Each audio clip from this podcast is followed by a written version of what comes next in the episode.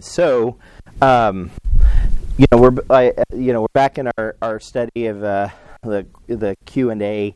Uh, this was a question that was submitted to me uh, a, a, little while ago, actually, uh, but because of timing and, and some different things, hadn't been able to get to it yet. Uh, but I am I am there's part of me that's excited about this message, part of me that's a little struggling with it, and and you'll understand why. So I had a, had a had a guy come up to me today. He said, uh, "I think my tires when I get ordained in this church and be a pastor." And I said, "Why?" He said, "Because they're going bald," um, which I thought was kind of mean. I thought that was mean. Like, why did he have to go there?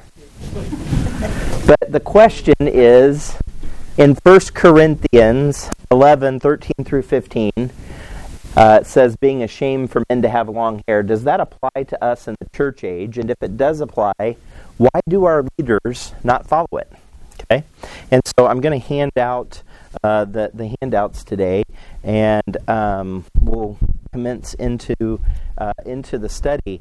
So, uh, in particular, so I've, I've got some pictures there. We had one pastor that has now shorter hair, but he had longer hair. We have a couple of other pastors that have, in, at least at different points in time, long hair. Um, I don't.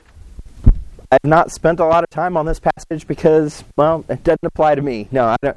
Um, I'm, I'm, kidding. It does apply. Um, so, so the first question or first part of the question is: Does it apply to us? Does this passage apply to us? And the short answer is, of course it. I mean, of course it does, because of the nature of where it lands in Scripture. It is in 1 Corinthians. 1 Corinthians is a passage written to a church age group of people. Uh, we know that all Scripture is profitable for doctrine, for reproof, for correction, for instruction in righteousness. But does it doctrinally, does it theologically line up with the church age, and, and yes, it does. Um, so, but there's an, a conclusion already already uh, included in, if you will, in the question: a shame for men to have long hair. Uh, you know, so so is it a shame that some of our pastors at different points in time uh, have have long hair? So.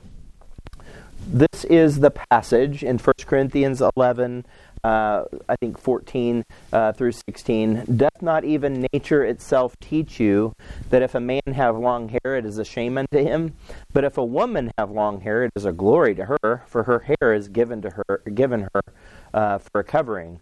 But if any man seem to be contentious, we have no such custom, neither the churches of God. So the the issue in play is multifold, right? And I am going to approach this, I think, a little different than I've ever done one of these Q and A's, in that we're going to pull out some of the key words and we're going to spend some time on them to build the position. Okay.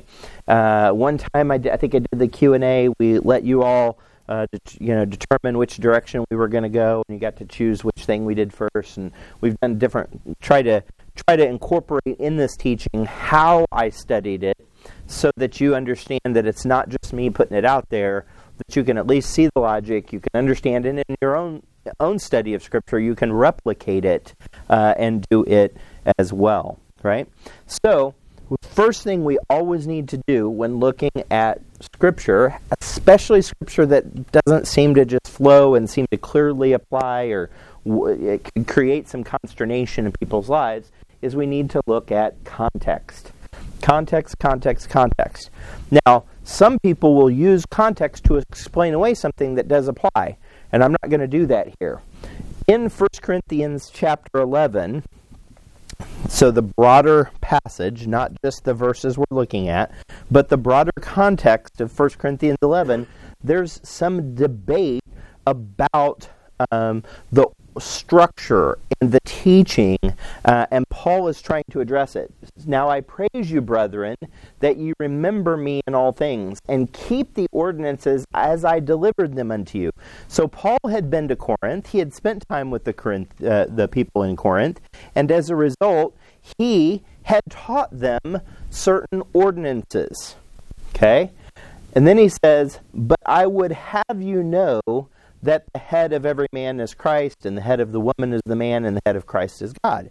So he is adding, he had already previously delivered ordinances, he is adding instruction. In in some cases, adding on to the ordinances their clarification, if you will, clarity, more comprehensive teaching about those ordinances. And now he's teaching a concept that he had not taught before this concept of headship. Okay? Headship. And he spends most, or a really good portion, of 1 Corinthians 11 addressing this concept of headship. Okay? We can't just pull out verses 14, 15, and 16 and just look at them and say, what do they say? We need to understand it within the context of what Paul is trying to communicate in 1 Corinthians 11. Fair? Okay? So, notice the structure, which you have some fill in the blank below the next verse, but the structure Paul lays out. Christ is the head, okay? And above him actually is, is God. Then there's man, then there's woman. Now, this is the structure of a family. This is a family unit. Um, I don't, I am not any woman in here's head that is married, okay? Her head, her covering is her husband. I have a spiritual responsibility as a pastor, but I am not their covering. Okay, more. I, I, I hope this. I, I trust this will will play out. So a covering is kind of top down. Okay, Christ covers man who covers the woman in the marriage. Now, it's really important that we don't associate covering with importance. Those are two different concepts because they're two different words. Okay? Importance does not covering does not equal importance. Covering does not equal value. Covering means covering. Okay? And what I, and, and the biggest illustration of this is the end of the verse. The head of Christ is God. So if you say God is more important, God the Father is more important than Christ, you have a problem theologically, doctrinally, because they are one in the Godhead. Okay? But Christ submitted himself to God the Father, and God the Father was his covering. Okay? So covering is a layer of protection. Covering is a layer of um, of, of, of the, the best synonym is probably protection. Okay, the best synonym because it's not lordship, it's headship, and those are two different concepts as well. So looking on down in 1 Corinthians 11, in verse 7, for a man indeed ought not to cover his head, for as much as he is the image and glory of God, but the woman is the glory of the man. Okay? So the covering is top down, but the glory is, I put bottom up, if you will, with respect to the structure. I put some air, I pulled out some air quotes there for you. So the structure or the headship goes Christ, man, woman, but the glory goes woman, man, God. The glory of me is Michelle. Michelle, my wife, her happiness, her fruitfulness in ministry, her growth in the Lord, that is a glory to me. Okay? Not like, look at me, but the way she lives, the way she acts, that brings me joy, it brings me peace, it brings me happiness, and a form of glory. Okay? So, uh, and again, this is not glory like trumpets play when I walk in a room. That has never happened. I have yet to walk into a room and trumpets play. Like, it's not that kind of glory. Okay? Similarly, the glory, a form of glory for the Lord is his people. Okay? His people, in this, in this example, man and the woman under him, under him in headship, bring glory to the Lord when we live, when we walk in edification, we walk in unity, we walk in ministry, we walk in consecration for the Lord, that brings him glory. Okay? So this don't ever let some backwoods backwards dude, let let you think, especially you women in here, that you're subservient to the man, because that's not the example of Christ. Christ, our head, sacrificed himself for us. We men, husbands, ought to sacrifice ourselves for our wives. Okay? It is amazing how men who have been in authority, especially legalistic men or men who are full of pride, want to make this about the woman takes care of me. I mean, one time I walked in the house and I'm like, "Woman, make me a sandwich and get me a cold one." And I still I flinch every time she raises her hand. I'm kidding. Like that was a joke, but at least my comment about the cold one. Um, no, but like, like that isn't how we roll. Okay, headship is a layer of protection. Okay, and it's real interesting. I, I don't want to go into into too much detail here, but when our head of the church, Sam, left town, you all don't need to know the details, but there were clear satanic attacks against this church. I mean, clear satanic attacks. Like literally, Satanists calling this church threatening us. Okay? I'm, I'm, again, I'm not going to go into any more detail. You don't need to know. You just need to know the Lord took care of it. It's all good. Okay? But when the head is temporarily displaced, moved, you know, on mission, right? There's going to come attacks. So when the head in the family has been removed, whether it's going to work, whether it's on a business trip, whether it's going to see family because of a funeral, whatever the case may be, there's going to be an attack because the headship, that layer of protection, has opened up. Okay? Not importance, just structure. Okay? Are you all still with me? Okay. So, the woman is not, or I'm sorry, for the man is not of the woman in verse 8, but the woman of the man. Now, some of you may remember our study before Christmas of Jesus' lineage and how if Jesus was not born of a virgin, if there was seed of a man, he had sin in him. So, this is the consistent theme through Scripture. The man is not of the woman, but the woman of the man. Now, obviously, it takes two to tango. We know how biology works, we know how that works. But, but Paul is making a, a, a, a communication here that all women are of men, but men are not of the woman men are of Adam, their father. Okay? Now, obviously, just like I said, takes two to tango. Every man is born of a woman. Okay? But they're not of the woman. All humanity is passed through the man's seed. The nature of our our sin nature is passed through this through the seed. So again, Paul is laying out in this passage headship, structure, the nature of man's sin being from men.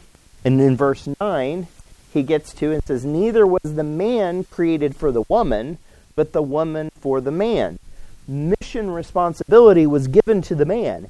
And when he was unable to accomplish it fully on his own, for those backwards, backwoods preachers that want to make women subservient, when Adam when it was not good for Adam to be alone, God gave him a help that was meet, that meshed with him perfectly. Okay? So anytime any man wants to make women their second class citizen, I say, well, it's just because you were insufficient. I mean, if you were the man, you wouldn't need a, a subservient person. So that's not how this works. God complemented man with a woman so the mission could be accomplished. Okay? Are you still with me? Got to lay some groundwork here. Nevertheless, in verse 11 and 12, nevertheless, neither is the man without the woman, neither the woman without the man. So even though he's made the argument that humanity flows through the man's seed, not of the woman, right? It's not the woman that passes on the sin nature, it's the man that passes on the sin nature. Nevertheless, the man can't function without the woman, neither the woman without the man in the Lord. Like in the Lord, both halves are necessary to create an effective ministry. Now, this is not a command that every person should be married. Okay? That's not the command. He's saying in the Lord, the structure the Lord designed, uh, man and women work together. They don't work independently. They work together, especially um, you know if they're married. Okay? So, as a result, there's a new equity in Christ. A few weeks ago, we talked about the difference between equity and equality. There is, in fact, not equal responsibilities between man and woman. They are different. Thank you, Lord. Michelle and I have this thing.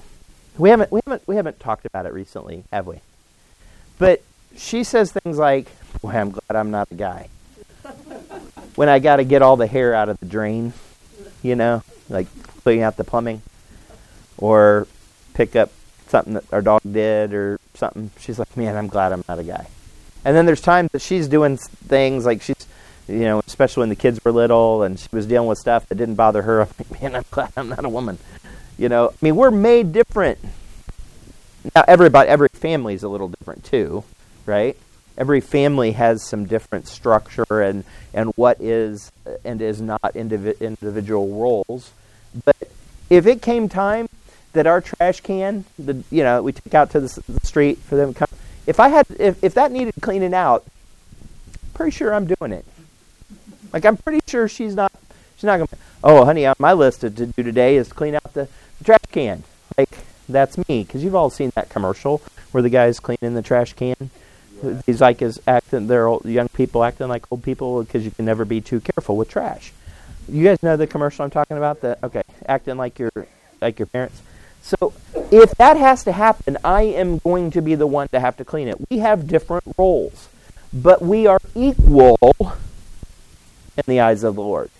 Matter of fact, I can't accomplish everything I want to accomplish or everything God's called me to accomplish by myself. I actually need her. Similarly, she can't accomplish everything God's called her or expects of her without me. That's the beauty of what Christ and Paul is communicating, Christ brought in, ushered in, and Paul is communicating, is that despite there still being a headship structure, the women and men both play an integral role. Okay? Both play an integral role. Are you all still with me? All right. So far, I don't think I've deviated one bit from anything anyone in this church at a pastoral or leadership level have, have taught. Okay? But I, and I'll be very clear. So going back to our, our verse, our passage, we've we've highlighted the word glory and highlighted the word covering. We're just building our case here, so bear with me. All right? So the next concept is shame. I hit the button, but can you advance it?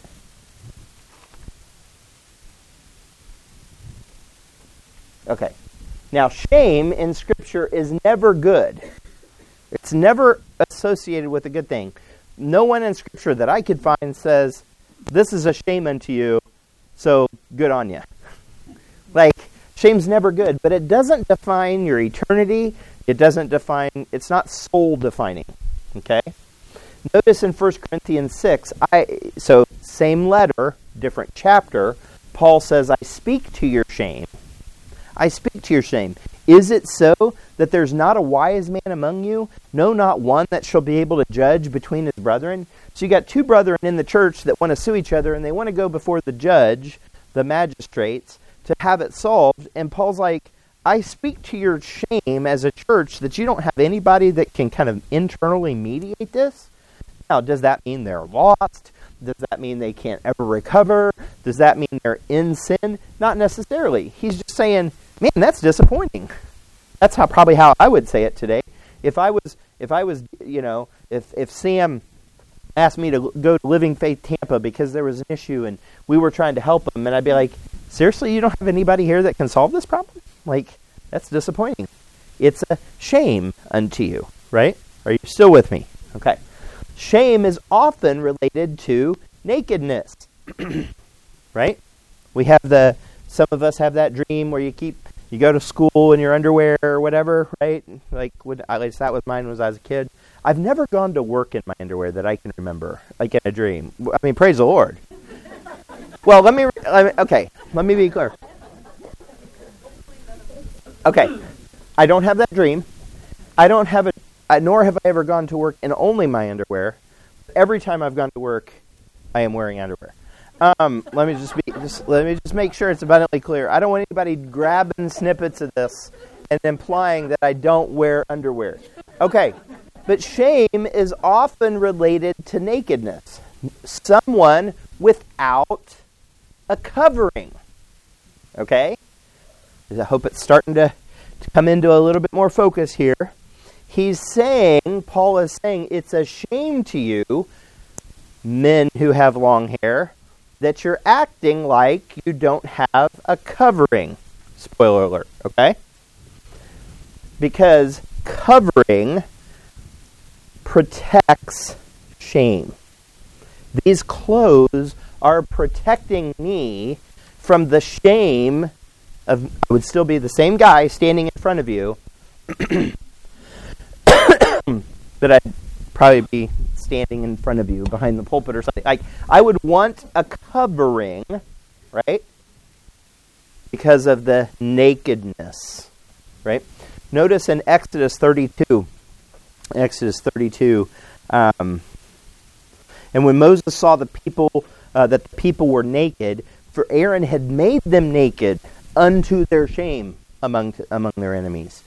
And even in Revelation 3:18, I counsel thee to buy of me, and there's several things, but white raiment, that thou mayest be clothed, and that the shame of thy nakedness do not appear. So this is a this passage is moving from the structure that Paul is talking about and saying those who are acting without a covering or for in the case of a woman who don't submit themselves under the structure of covering, that's a problem. That's a shameful situation, a disappointing situation. Okay? So, so are you guys with me on shame? Okay? It's important. I just want to check. So, we've addressed shame, we've addressed the glory, and we've addressed the covering part of this verse or passage. Now, how long is too long? It's a question, you know. So, so you know, the verse says, "It's a shame if a man have long hair; it's a shame unto him." Well, Scripture doesn't. You know, I'd like to stand up here and say Scripture says that that a that, you know a cubit is too long, or a span is too long, or a half a cubit is too long. I think the lack of specificity actually is an indicator Okay? But there are some principles of the head and neck. So, generally, hair is associated with the head and neck. So, again, this is just principle. Just hear me out. Hair that is longer than the neck, over the shoulders, has a tendency to be called long. Okay? not saying that's right or wrong, just has a tendency to be called long. But it's more importantly, I think it's a, a, a principle of gender alignment. Okay? Gender alignment. Is the man trying to look like a man, or is the man trying to look like a woman? Okay? I've seen plenty of guys. I've passed, I would guess, I've looked a little bit this morning, a dozen or so guys that have long hair in this body, and not one of them that I think was cute. Not one of them. I didn't mistake any of them as for a woman. Just uh, I don't I don't walk past women and think, "Wow, she's cute." That's but my point. It was a joke, right? So it was a joke. Again, just for anybody that's that's checking up on me, like just being clear. I didn't mistake any man with long hair as a woman. And even if I did happen to walk up behind a guy who had kind of long hair and think, oh, that's a visiting female person. Well, pretty quickly I would realize when they turned around and they had a beard or they turned around and say, I don't know, looked like a dude, I would say, oh, they just have long hair. Okay? So there is a principle of gender alignment with respect to hair. And I'm not saying that long hair equals wanting to be a woman. That's, I think, one of our criterion here. So, Deuteronomy 22:5, when it comes to garments, the woman shall not wear that which pertaineth unto a man, neither shall a man put on a woman's garment. For all that do so are an abomination unto the Lord. Even in 1 Corinthians, same letter, chapter 6 and verse 9, know ye not that the unrighteous shall not inherit the kingdom of God? Be not deceived neither fornicators, nor idolaters, nor adulterers, nor effeminate, men who are trying to come off as a woman. Okay? Or trying to be effeminate in their styles. Now, there's all there's a range of masculinity. I'm not saying we all have to walk around in in the old school bike gym shorts and and you know be you know you remember those bike some of you guys know what I'm talking about the gym shorts from way back in the day you know that your coach had? You know if you're if you're over 40 in here you had a coach at some point that wore bike and I'm not talking bicycle B I K E shorts and it was awkward. They were polyester. It was not there was nothing about that that was right. Nothing. You know what I mean so this is not like man's man versus is somebody you know soft like like I actually shook a hand, hands dude uh, dude's hand one time. I shook a dude one time too, but I shook a, a dude's hand one time, and he goes, "You must work on a computer." I was like, "You must be a jerk," because my hands weren't as strong as his and and my, my my skin was soft because I, I wasn't turning the proverbial wrench. In his case, he was an iron worker, and he would come up to me and like, "Put your hand in the claw." That's what it turned into. Put your hand in the claw, you know. And I would always. It's like hugging Kenny Morgan. You don't need a chiropractor if you hug Pastor Morgan. I didn't need my hand to be crushed by the by you know by the claw um, the the crusher of the, the the iron worker. But man, his hands were so strong.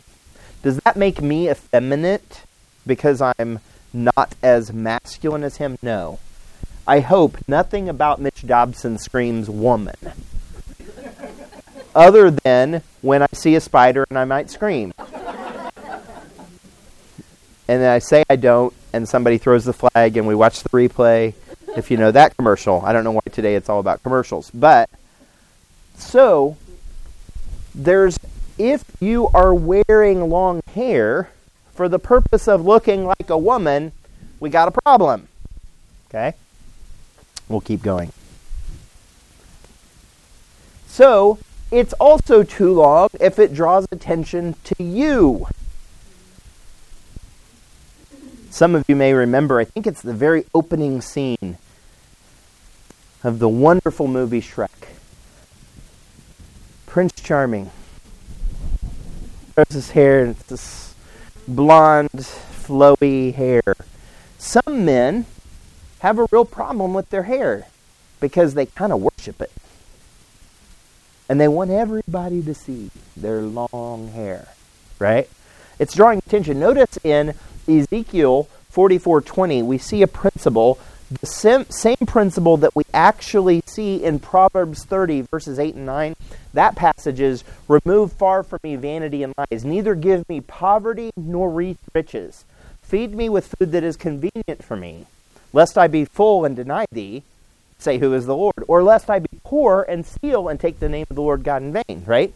I don't want to be so rich that I think I've got it all handled. I don't want to be so poor that I feel like I have to steal. I kind of want to be somewhere in the middle. That principle is also played out in Ezekiel 44:20. Neither shall they shave their heads. Whoops, evidently I'm violating scripture. Nor suffer their locks to grow long. they shall only pull their heads, and pull literally means to cut or trim. Okay? So you should be kind of in the middle. Principally, based on principle, your hair shouldn't be so long that it's drawing attention to you. Just like it shouldn't derail your focus on the Lord. Notice in 2 Samuel 14, a dude had a problem with that. But in all Israel, there was none to be so much praised as Absalom. How? For his integrity, for his love of the Lord, for his sacrifice for the people. No, for his beauty from the sole of his foot. Even to the crown of his head, there was no blemish in him. Kind of like me. That was a joke. I have plenty of blemishes. And when he pulled his head, trimmed his head, for it was at every year's end that he pulled it. Dude cut his hair once a year because the hair was heavy on him. Therefore, he pulled it. The weight of his hair of his head was at 200 shekels after the king's weight. Dude had a, just a mop going on. I mean, a heavy set of long hair. And what's identified about Absalom, I mean, you know the story, it ends up actually arguably contributing to his death, right? He catches his head in the tree. Some people suspect that it was his hair that got caught in the tree. Some say it was maybe a branch that caught him by the neck. Like we could debate that, I guess. But the point is, he had the wrong focus. He wanted to be beautiful, and his appearance mattered. His appearance was the thing. So if I'm growing my hair super long to catch all the chicks, or to appear super cool so that everybody notices the guy with the long hair. Well, now we've got a problem because it's not about you. Okay? So we also need to spend some time on this word Nate. Oh, so that brings us. So we got we got long hair, kind of defined, right? Kind of narrowed in a little bit. The shame we've narrowed in because it's not a covering. The glory is reflecting up, and the covering is from top down. Okay, so let's talk about nature for a few minutes. Because look at the verse Doth not even nature itself teach you that if man have long hair, it is a shame unto him? So, nature. Now, this is the part where I might deviate from some of the pastors in this church. You may have heard some messages on this. You may have, have, have talked to a pastor on this. Some would argue that the nature that is being communicated there is the nature of the day, the culture of the day like what seemed natural in that environment. Personally, I don't agree with that. Not going to fight over it, but the reason I take a different opinion is nature doesn't equal culture. They're different words, okay? Some equate nature with doing that which seems natural or comfortable within your society. I get their argument. I'm not calling them on the carpet on it. I'm just not sure I'm drawing the same conclusion. Nature, like I said, is a different word than culture. The word custom, or echoing to culture, is used two verses later in second or in 1 Corinthians 11 verse 16. It says, "We have no such custom, tradition, culture." Okay? We don't act that way in this time. That's not our custom. I don't think Paul would have used nature in verse 14 and then culture in verse 16, just a few words later, to, and, and tying those together as the same concept. Further, there are these things called traditions of men, culture. For instance, beware in, in Colossians 2.8, beware lest any man spoil you through philosophy and vain deceit after the tradition of men, after the culture of the time, if you will. Okay? Now, we continue. Paul uses the word nature you can tweet this if you want. To describe nature. Like that's a so that's a soundbite for you. Paul repetitively uses nature, and he's talking about nature. In Romans 1 26 and 27, for this cause God gave them up to a vile affections, for even their women did change the natural into that which is against nature. I should have underlined it there too. And likewise, also the men, leaving the natural use of the woman, but woman burned in their lust one toward another. Paul is not a, not at all afraid to use the word natural or nature. Romans 131, without understanding, covenant breakers, without natural affection. He continues in 2:14 for when the Gentiles which have not the law do by nature the things contained in the law these having not the law are a law unto themselves. Paul does not conflate nature and culture anywhere else in scripture that I can find. So I'm not sure he's doing that here. There is a concept in nature and this is going to sound like I'm really smart, so just just bear with me called sexual dimorphism or sexual dichromatism. Anybody know what those two words mean? It means that in nature, often the males are much brighter, have more colorful feathers or wings. The sex of the animal determines the way it looks. Bright colors attract females to get attention. Or the bright colors are a form of competition between two male birds or between two male animals vying for the attention, the competition of the female. Okay? The duller female colors generally in in nature allow her to blend in in an, in an attempt, if you will, not to attract attention to the nest. We see this a lot. Matter of fact, I've got some really cool pictures of sexual dimorphism, which is just how a male and female in the same species are different, or dichromatism, which chromatism just means color, right? So the first one, this is the um, are these are mandarin ducks. Mandarin ducks. The male is on the left because he's so much better looking, right? The female is on the right because through probably adaptation over time, not evolution, those are two different concepts. The female has blended in and has been more of a protector of the nest. The male gets the attention, whether it's of other female, females or of even a predator, and will draw the predator away. A covering. Paul is being very consistent in this passage. Okay, very.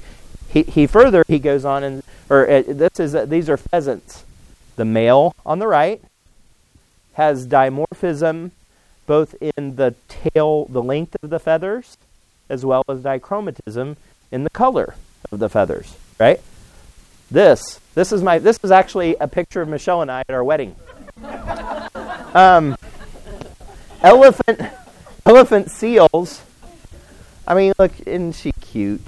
The female, but I don't know what's going on with his nose. Like, he's an elephant seal, but she's an elephant seal too. But she doesn't have the same schnoz going on, right? Difference between a male and a female of the same species. Okay. We also see it most. I mean, who hasn't seen lions? The male looks very different than the female. Why does the male have this big mane?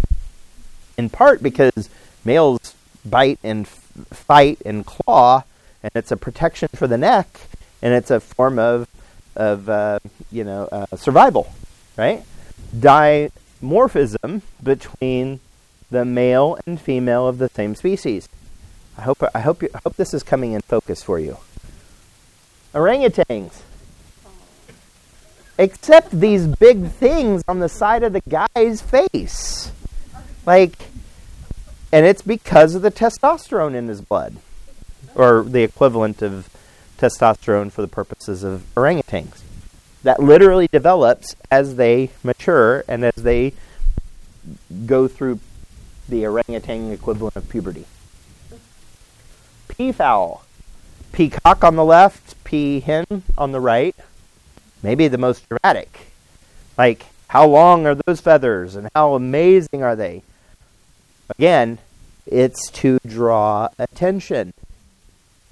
Paul is saying, is it not a shame to the man to draw attention to himself if he has long hair? This is not this is not a legalistic thing where I walk over and I'm like, ah, your hair's touching touching your shoulder there, bud. Probably need to cut that. No. Like, if you're not having any trouble identifying whether somebody's a guy or a gal, and it's just their hair, it's not a thing where they're trying to draw attention, I'm not sure it's a big deal.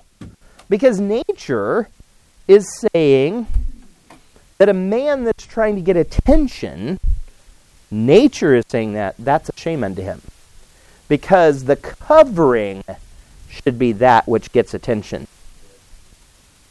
As a man, I don't need hair to project masculinity, to project awesomeness. I've got an awesome covering. It's the Lord Jesus Christ. I mean, I think this is abundantly clear that Paul is making a point. Don't don't bring attention to yourself, men. So when we look at dimorphism in in people, men's hair growth cycle is actually shorter. We have different this may come as a surprise. We have different hormones in our bloodstream between the male and the female of the same species. The female hormones actually promote hair growth. Doth not t- nature teach that it's a glory for a woman to have long hair? Well, of course, because her hormones allow her to grow hair longer. That's just kind of the way it works. Each time a hair is replaced with a new hair in the cycle, that hair gets a little bit finer, doesn't have as long to grow before it falls out. Men go through that cycle quicker than women over the course of their life. And in some cases, the follicles die out. Male pattern baldness. Okay? So this is not, well, men, men, you know, men are, should have short hair because they go bald. That's not the point nature is teaching us that a woman's covering is a man. And a man's covering needs to be the Lord. That's what it's teaching. The world this is a quick quick, quick sidebar. The world record for hair, number one through five, are all women. Like some 17 feet. You ought to go look it up. Like, it's crazy how long these women can grow their hair. And the, it was like number six is a guy. Number six. Before he can even kind of get in the in the area of competing. So, doth not even nature teach you that if a man have long hair, it's a shame unto him? But if a woman have hair, uh, long hair, it's a glory to her, for her hair is given for a covering. But if any man seem to be contentious, we have no such custom, neither the churches of God. So, contentious. what is the man's motive? There was a Nazarite vow where a man would commit to the Lord, and he wouldn't he would cut he would shave himself, and then he wouldn't cut his hair.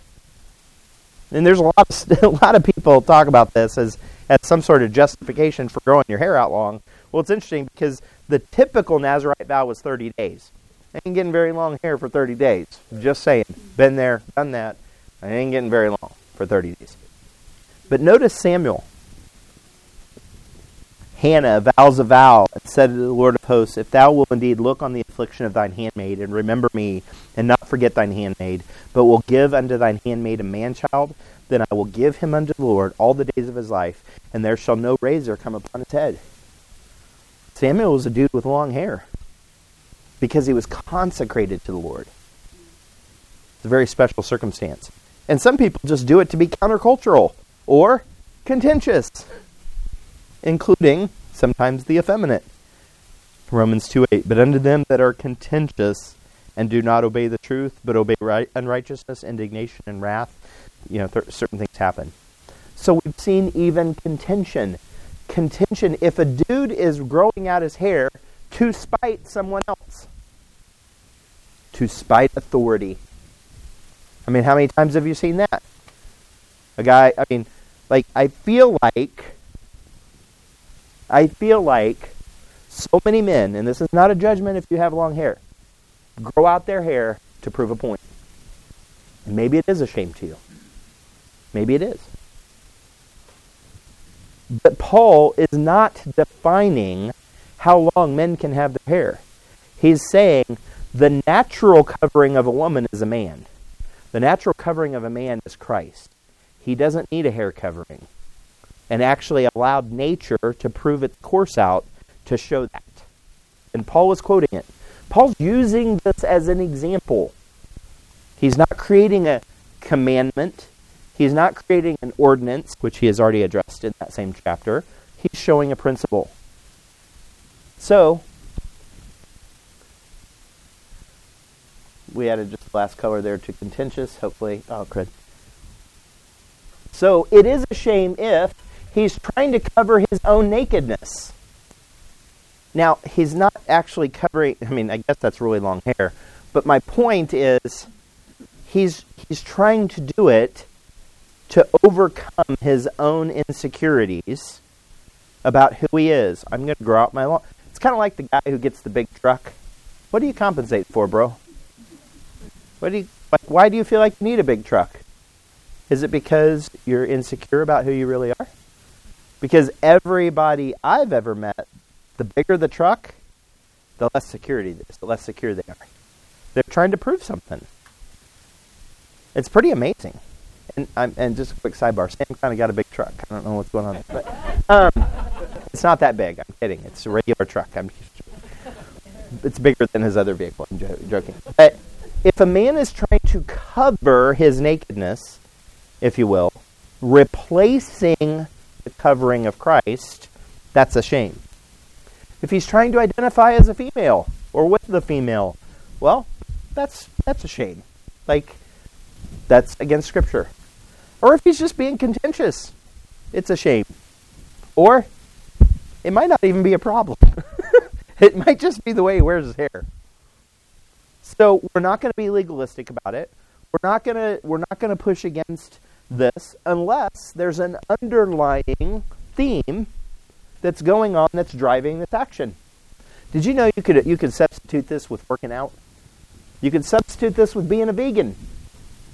You could substitute this with um, I don't know any number of different things. How many times? How many hours a day you spend in prayer? Comes down to an issue of pride. And if the pride is causing you to feel like you need to step in and serve as your own Savior, to serve as your own covering, to be that which draws attention, that's the problem. It's actually the hair is a symptom of the problem. And Paul, I think, does a laudable job when we look at it within the context of not calling it a command. He doesn't actually define how long hair is because he knows, and I think God, more importantly, knew people and knew that we would measure to the, the tenth of a millimeter if he said it ought not be longer than. But there are, there are cultures around the world where men having long hair is just common. It isn't a pride issue, it's just the nature of their culture. So we're not going to make it a big deal here. We're not going to allow this to be legalistic. We're not going to say, hey, your hair is too long, bro. But I can be assured, as a pastor, if somebody comes to me and their hair is the thing they're projecting, I'm going to take a step back and be like, what's not right in their life? Like, what, what do they got going on? I'm going to spend time watching them, observing them, to see if their hair, their outward appearance, their muscles, the car they drive, the clothes they wear, there are people in this body who dress with specific with specific reasons to get attention, to project maybe it's financial, you know, situation, whatever it is. I'm going to watch those folks and I'm going to get to the root of the problem with them if the Lord opens the door of conversation to say, you're trusting in the wrong thing. Stop trusting in yourself and just be middle of the road. Don't you don't have to shave your head. You don't have to go along. Just trust the Lord for your identity. That's the most beautiful identity any of us could ever have. It's actually what we're called to do is for people to look at us and see Christ. You would not believe the amount of studying I did this week and people debating on whether Jesus had long hair or not. Wow. Missing the point. Missing the point. Let's pray. Lord, we thank you for your word. We do thank you for the full complement of it, the fact that there is an answer, and, and often a very reasonable answer in all aspects. And I thank you for this question. I, I pray I answered it sufficiently to the to the purpose of of the individual that answered it, or I'm sorry, that asked it, and and Lord, that I know that there are people in this body, uh, even in leadership, who have long hair, but they don't do it to draw attention to themselves. They do it to connect. They do it um, not violating nature, not trying to be effeminate, not trying to align in any way. They're not trying to be contentious. They're trying to be. Uh, they're trying to connect. Uh, but Lord, heaven forbid that if we are acting with a sense of pride, that you would convict that and that you would deal with it. Uh, Lord, help us to always be looking to a covering that is you, Christ. And Lord, thank you for willing, willingly offering yourself to be that covering for us. We thank you so much that you came to this earth, died a sin, uh, uh, you know, died after a sinless life. You didn't deserve to die, but you took on our sin. You took on our pride. You took on our, our, our insecurities. You took on our insufficiencies, and you bore them to the cross. And for that, and when you conquered conquered the grave, you gave us an opportunity to have new life. And, and so, Lord, I thank you for that. I thank you that this church is not going to make an issue out of long hair. This church isn't going to make an issue on the outward appearance. This church is going to make sure people hear the gospel and make sure people have the opportunity to have a restored, right, reconciled relationship with you. We love you. We ask these things in Jesus' name. Amen.